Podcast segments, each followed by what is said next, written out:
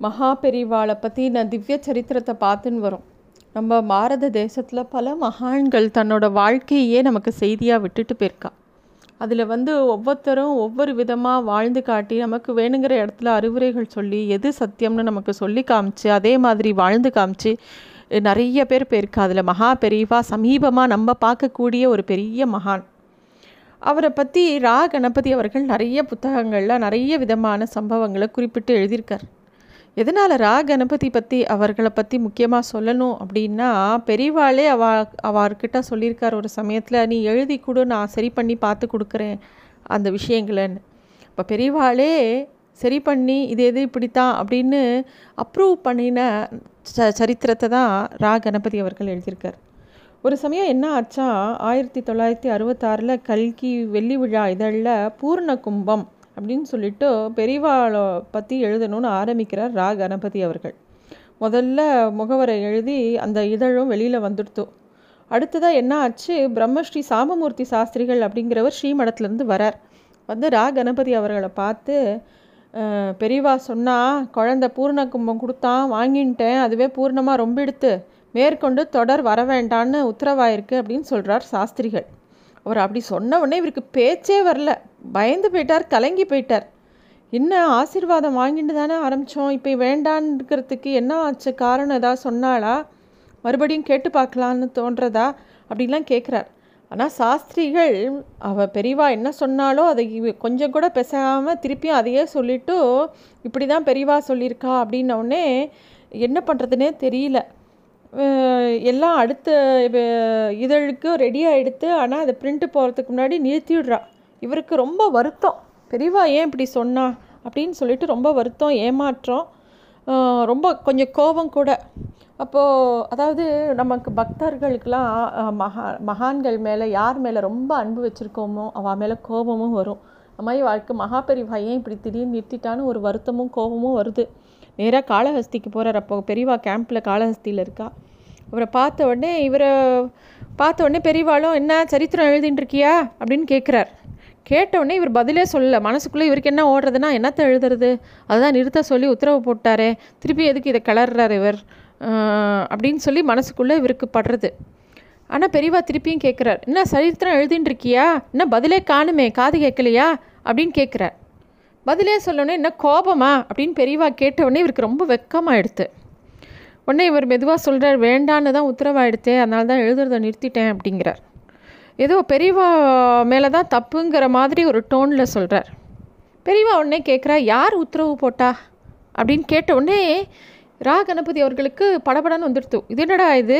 ஏதாவது குழப்பம் ஆயிடுத்தா? அவர் சொன்னதை நம்ம தப்பாக புரிஞ்சுட்டோமா பெரியவா அப்படி சொன்னதா தானே சாம்பமூர்த்தி சாஸ்திரிகள் சொன்னார்? அப்படின்னு ரா கணபதி அவர்கள் சொல்கிறார் அப்போ பெரியவா கேட்குறா நீ எழுத வேண்டான்னு நான் சொன்னேன்னா அவர் சொன்னேன்னா அவர் சொன்னார். அப்படியானா நான் அவரை கூட்டி விசாரிக்கிறேன். ஆனால் அவர் சரியாக தான் சொல்லுவார் எல்லா விஷயத்தையும். என் கொடஷ்டையை ஓரளவுக்கு புரிஞ்சுண்டு நான் என்ன சொல்கிறேனோ அதை அதாவது அப்படி அப்படியே சொல்லுவார் அவர்.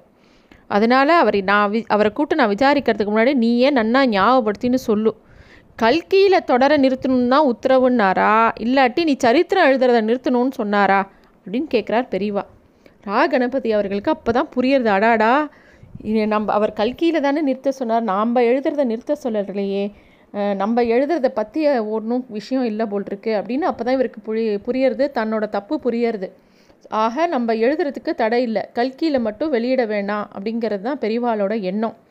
சரி அது எதனால் அப்படின்னு கேட்கணும்னு அவருக்கு தோன்றுறது ஆனால் கேட்கல. எப்படி பெரியவாட்ட கேட்குறதுன்னு தயங்கி நிற்கிறார் பெரியவா கேட்குறாரு என்ன எல்லாரும் உங்களை கேலி பண்ணாலா என்ன ஒரு பொறுப்பு இல்லாமல் திடீர்னு பைத்தியக்கார மாதிரி திடீர்னு எழுதுறான் திடீர்னு நிறுத்துறான்னு சொல்கிறாளா நிர்வாகத்தை சொல்கிறாளா அப்படின்னு சொல்லி சிரிக்கிறார். இவருக்கு என்ன பதில் சொல்கிறதுனே தெரியல. இவர் மெதுவாக சொல்கிறார் இல்லை பெரியவா பெரிஷ் பர்மிஷன் இல்லாமல் நாங்கள் இப்படி ஒன்றும் எழுதியிருக்க மாட்டோன்னு பொதுவாக எல்லாருக்கும் தெரியும். ஆனால் வந்து எதனால் பெரியவா இதை வேண்டான்னு சொன்னான்னு தெரியலையே அப்படிங்கிற மாதிரி அவர் சொல்கிறார் ரொம்ப ஜாக்கிரதையாக பேசுகிறியே அப்படின்னு சொல்லிட்டு பெரியவா சொல்கிறா அப்போ என் ஒத்தனை தான் பைத்தியக்காரன்னு சொல்லியிருப்பா திட்டுறவாள்லாம் திட்டியிருப்பா அப்படின்னு பெரியவா தன்னைத்தானே அப்படி பேசிக்கிறார். இவருக்கு என்ன பண்ணுறதுனே தெரியல. அப்புறமா ரா கணபதி அவர்களுடைய கேள்விக்கு பதில் சொல்கிறாப்புல பெரியவா சொல்கிறாராம் முதல்ல பர்மிஷன் கொடுத்தப்போ பல பேர் தான் எழுதுறா என்னம்மா அவளுக்கு ஒரு ஆசை பக்தி வேண்டான்னா வருத்தப்படுவான்னு நானும் தலையாட்டிடுறது. பர்மிஷனும் கேட்காம கூட சில பேர் எழுதுறவா இருக்கா சரி தப்பு அப்படின்னு நிச்சயம் பண்ணிக்காமலே சில பேர் என்னென்னாமோ எழுதுறா. அப்படி இருக்கிறச்ச பொறுப்போடு எழுதுறவன் பொறுப்பாக நடத்துகிற பத்திரிக்கையில் எழுதணும்னு கேட்குறச்ச சரி ஏன் வேண்டான்னு சொல்லணும்னு நான் ஒத்துண்டேன். சரி நீ ஏயும் தான் எப்படி எழுதுறன்னு பார்க்கணுன்னு தான் நான் நினச்சேன். அப்புறம் அது எனக்கு ஞாபகத்தில் இருந்தே போயிடுத்து. இந்த அட்வர்டைஸ்மெண்ட் பார்க்கும்போது கூட எனக்கு ஒன்றும் பெருசாக தோணலை. ஆனால் என் சரித்திரம் வரணும் அப்படிங்கிறதுக்கு என் மனசில் கொஞ்சம் கூட எண்ணல் எண்ணம் இல்லை. அப்படி சரித்திரம்னு எழுதும்படி நான் ஒன்றும் பண்ணினதா எனக்கு தோணலை. ஆனால் அப்படி ஒன்று வேணும்னு இருந்தால் அது அப்படி நடக்கணும்னு இருந்தால் அப்படி நடக்கிறது நடக்கட்டும் அப்படிங்கிற மாதிரி இருந்தேன். ஆனால் நீ எழுதுறது பூர்ணமாக இருக்கணும் அப்படின்னு பெரியவா சொல்கிறார் ஆனால் என் வாழ்க்கையை நீ பூர்ணமாக எழுதணுன்னா நான் இப்போ இருக்கிற போது எப்படி உனக்கு பூர்ணமாக நடந்தது எல்லாம் தெரியும் அப்படின்னு கேட்குறார் பெரியவா எழுதும்போது அது சத்தியமானா இருக்கணும் அப்படின்னு கேட்குறார் பெரியவா ஆக பெரியவா என்ன சொல்கிறான்னா பெரியவாளோட ஜீவித பூர்த்திக்கு அப்புறமே தான் இந்த சரித்திரம் பிரசுரிக்கப்படணும் அப்படின்னு பெரியவா சொல்கிறா தான் வந்து ஜீவ ஜீவிய வந்தராக இருக்கும்போதே தான் எழுதுகிற ஜீவிய சரித்திரம் வர்றது தனக்கு விருப்பம் இல்லை அப்படிங்கிறத பெரியவா சொன்னப்புறம் அவர் சொல்கிறார் பூராவாக வரணுங்கிறது ஒன்று வரது பூராவும் சரியாக இருக்கணுங்கிறது அது ரொம்ப முக்கியம் இல்லையா? பிறத்தையார் சொல்லி கேட்டு எழுதுறது முழுக்க அப்படி இருக்கணும்னு சொல்ல முடியாது. ஒவ்வொருத்தர் சமாச்சாரத்தையும் அந்த ஒருத்தனுக்கு மட்டும்தானே முழுக்க தெரியும். முழுக்க சொல்லாட்டியும் கொஞ்சம் கூடவே இருக்கிறவாளுக்கு தானே அந்த விஷயம்லாம் தெரியும். நீ ஒன்று பண்ணு வாட்டையெல்லாம் கேட்டு எழுது. எது எது எழுதுறியோ அதை கொண்டு வந்து என்கிட்ட கொடு நான் சரி பார்த்து தரேன் அப்படின்னு பெரியவா சொல்கிற பெரியவா அப்படி சொல்கிறதே ஒரு பெரிய அனுகிரகமாக பட்டது இவருக்கு. அதன்படியே எழுத ஆரம்பிக்கிறார் கணபதி அவர்கள். அப்படி ஏதாவது உனக்கு சந்தேகங்கள் இருந்தால் என்னையே கேட்டும் தெரிஞ்சுக்கலான்னு பெரியவா உத்தரவு கொடுக்குறா. பெரியவா அப்படி உத்தரவு கொடுக்கும்போது இவரும் எழுத ஆரம்பிக்கிறார். அப்போ பெரியவாளுக்கு முந்தைய பட்டத்தை அலங்கரித்த கலவை சின்ன பெரியவாள் அப்படின்னு அப்படிங்கிறவரை பற்றி கேட்க ஆரம்பிக்கிறார். அவருக்கு அவரை பற்றி அவருக்கும் முன்னாடி வந்து கலவை பெரிய பெரியவாள் இருந்தார். ரெண்டு பேருமே கலவையில் சித்தி ஆனதுனால அவளை அப்படி தான் கலவை பெரிய பெரியவா சின்ன பெரியவான்னு சொல்கிற வழக்கம். அந்த சின்ன பெரியவர் தான் மகா பெரியவாளோட பூர்வாசிரமத்தில் பெரியம்மா புத்திரர் அப்படிங்கிற கதையை நம்ம ஏற்கனவே பார்த்துருக்கோம். அதாவது பெரியவாளோட தாழ்வழி தாய் வழி பாட்டனார் திருவையாத்து பக்கத்தில் ஈச்சங்குடிங்கிற கிராமத்தில் சேர்ந்த நாகேஸ்வர சாஸ்திரிகள். பெரிய வேத வித்வானவர் சாஸ்திர பிரயோகங்கள் எல்லாம் ரொம்ப வல்லவரவர். அவருக்கு மூணு பிள்ளைகள் மூணு பெண்கள் இருந்தா. அதில் வந்து லக்ஷ்மி அம்மாளுங்கிற ஒரு பெண்ணோட மகன் தான் அந்த கலவை சின்ன பெரியவாள். லக்ஷ்மி அம்மாளுக்கு ரொம்ப நாள் குழந்தைகள் இல்லை.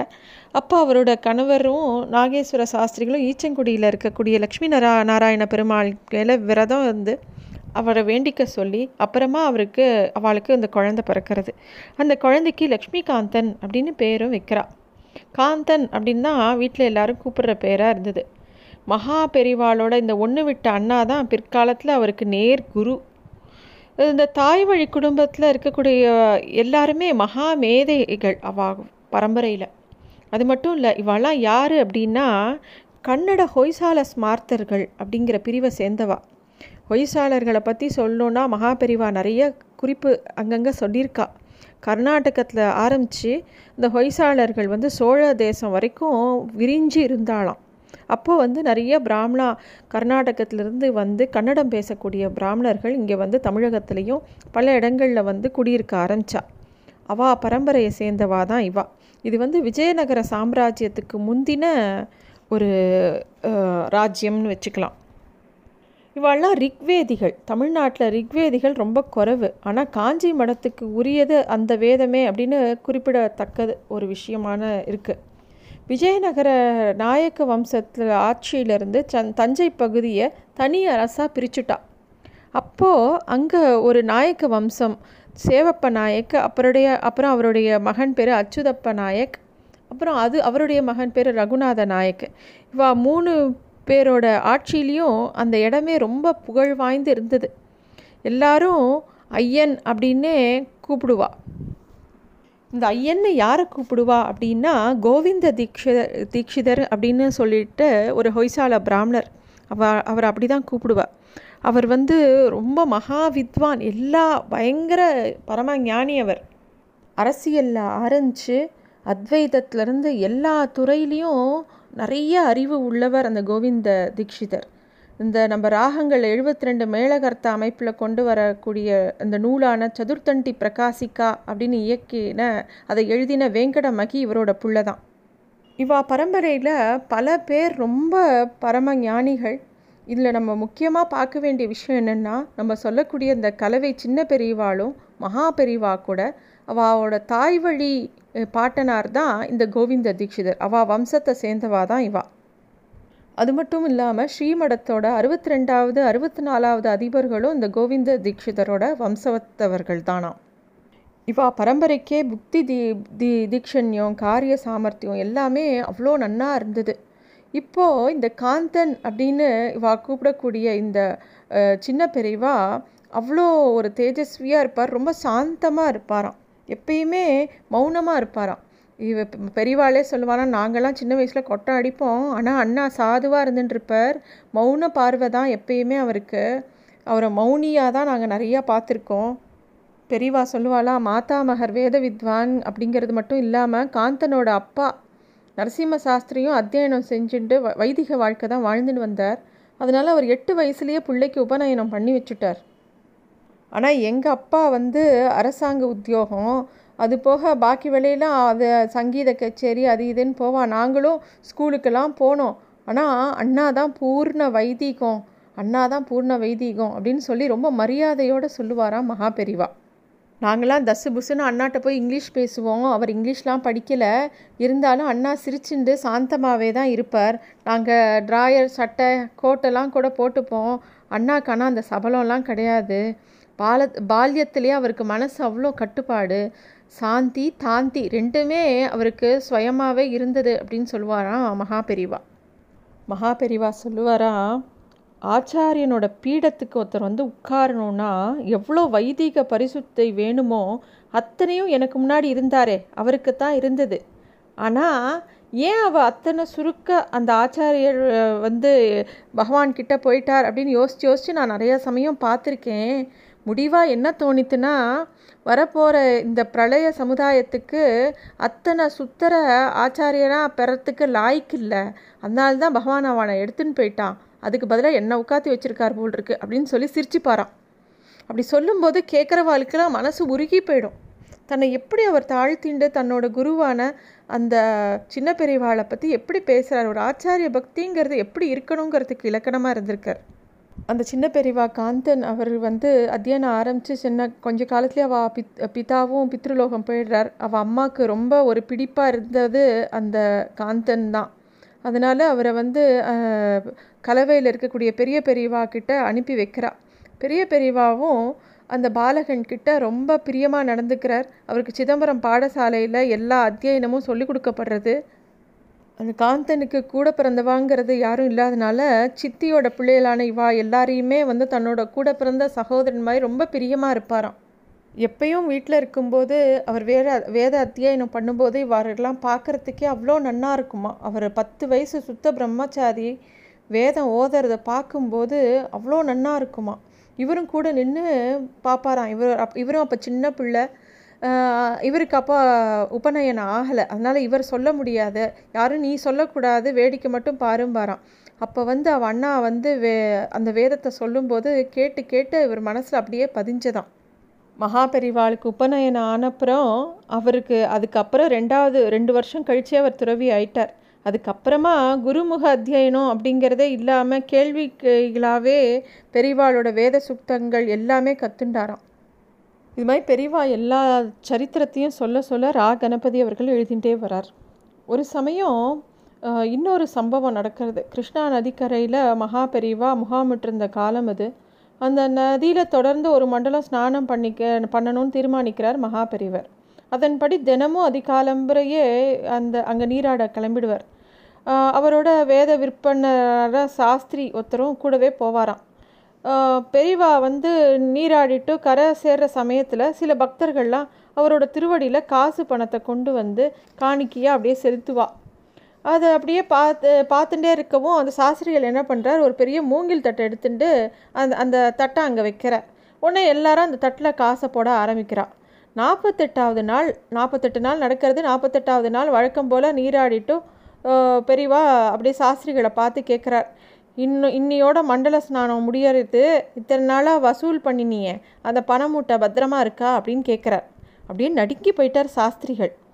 பெரியவா நான் யார்கிட்டேயும் பணம்லாம் வசூல் பண்ணல. அவள் கொண்டு வந்து உங்கள் க முன்னாடி கொட்டினதை அப்படியே தட்டில் வாங்கிட்டேன் அவ்வளோதான் அதை ஸ்ரீமடத்தில் தான் ஒப்படைக்க போகிறேன் கணக்கு போட்டு மூட்டையாக கட்டி பத்திரமா எடுத்து வச்சுருக்கேன் பெரியவா அப்படின்னு சொல்கிறாளாம் பெரிய மகாபெரிவா சொல்கிறா பதட்டப்படாத.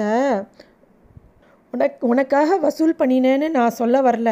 ஆனால் அந்த பணத்தை நீ மடத்துக்கும் தர வேண்டாம் அப்படின்னு சொல்கிறாராம் அப்படின்னா யாருக்கு நான் தானமாக கொடுக்கட்டும்னு கேட்கவும் வேண்டாம் அந்த குழு அதை கொடுத்தவாள்லாம் ஏதோ பாவம் தொலைணுன்னு தான் வந்து கொடுத்தா பணத்தை தானமாக தந்துடலாம். பா கு கொடுத்தா நம்மளோட பாவம் குறைஞ்சு குறைஞ்சிடும்னு அவள் நினச்சி கொடுத்துருக்கா. சரி அந்த பாவத்தை வாங்கிட்டு நீ என்ன பண்ணுவ அப்படின்னு கேட்குற அப்படி சொல்லவும் சாஸ்திரிகளுக்கு இன்னும் பயம் வந்துடுத்து. என்ன பண்ணணும்? அப்படின்னு சொல்லி பெரியவா ஒரே தர்ம சங்கடமாகிடுத்து நான் இப்படி பண்ணினது தப்புனா நீங்கள் முதல்லையே நான் தடுத்துருக்கலாமே. நீங்கள் ஒன்றுமே சொல்லலையே. அதனால் நானும் பேசாமல் இருந்துட்டேன். அப்படின்னு சாஸ்திரிகள் ரொம்ப பதறி போய்ட்ற பெரியவா சொல்கிறா சரி சரி பயப்படாத. போய் யாகம் ஹோமோன்னு யாரெல்லாம் செய்கிறாளோ அந்த கணபாடிகள் யார்கிட்டையாவது போய் இந்த மொத்த பணத்தையும் கொடு. இந்த காசில் ஹோம திரவியங்கள் யாக பொருட்கள் அதாவது அதெல்லாம் வாங்கி அவளை அதுக்கு உபயோகப்படுத்திக்க சொல்லு. அக்னியில் சேர்க்குற எதுக்கும் பாவ கணக்கில் வராது. அதனால் உனக்கும் பாவம் இல்லை பணத்தை கொட்டினவாளோட பாவமும் பஸ்பமாயிடும் அப்படின்னு பெரியவா சொல்கிறா மகா பெரியவா சொல்ல சொல்ல அப்படியே பண்ணலான்னு சொல்லிட்டு சாஸ்திரிகளும் அதன்படியே பண்ணுறார் அப்புறம் பெரியவா சொல்கிறா உன்னை ஆரம்பத்திலே தடுத்துருக்கலாம். ஆனால் நீ என் உத்தரவை கேட்டுண்டா மூங்கில் தட்டில் கலெக்ஷன் பண்ணின? இல்லையே. அதான் நானும் எதுவும் சொல்லலை. ஆனால் இன்றைக்கி நீ கிருஷ்ணாவில் நீராடுற சமயத்தில் ஆச்சாரியனோட நீராடினா நம்ம பாவங்கள் கரைஞ்சிரும்னு மனசுக்குள்ளே நினச்ச பாரு. அந்த நம்பிக்கை வீண் போயிடக்கூடாதுன்னு தான் இப்போ இந்த ஏற்பாட்டை சொன்னேன் அப்படின்னு சொல்லிட்டு பெரியவா வாட்டுக்கு அந்த விஷயத்த சொல்லிட்டு நடந்து போயிட்டே இருந்தாராம். இந்த பணங்கிறது அவ்வளோ லேஸில் இன்னொருத்தர்கிட்ட வாங்கிக்கப்படாது அப்படிங்கிறதுல பெரியவா ரொம்ப முக்கியமான ஒரு சம்பவமாக இதை சொல்லியிருக்கா. இது மாதிரி நிறையா அவரோட வாழ்க்கையில் நடந்த விஷயங்களே வந்து நமக்கு ஒரு செய்தியாக விட்டுட்டு போயிருக்கார். இன்னும் நிறைய விஷயங்களை அடுத்த எபிசோடில் பார்க்கலாம்.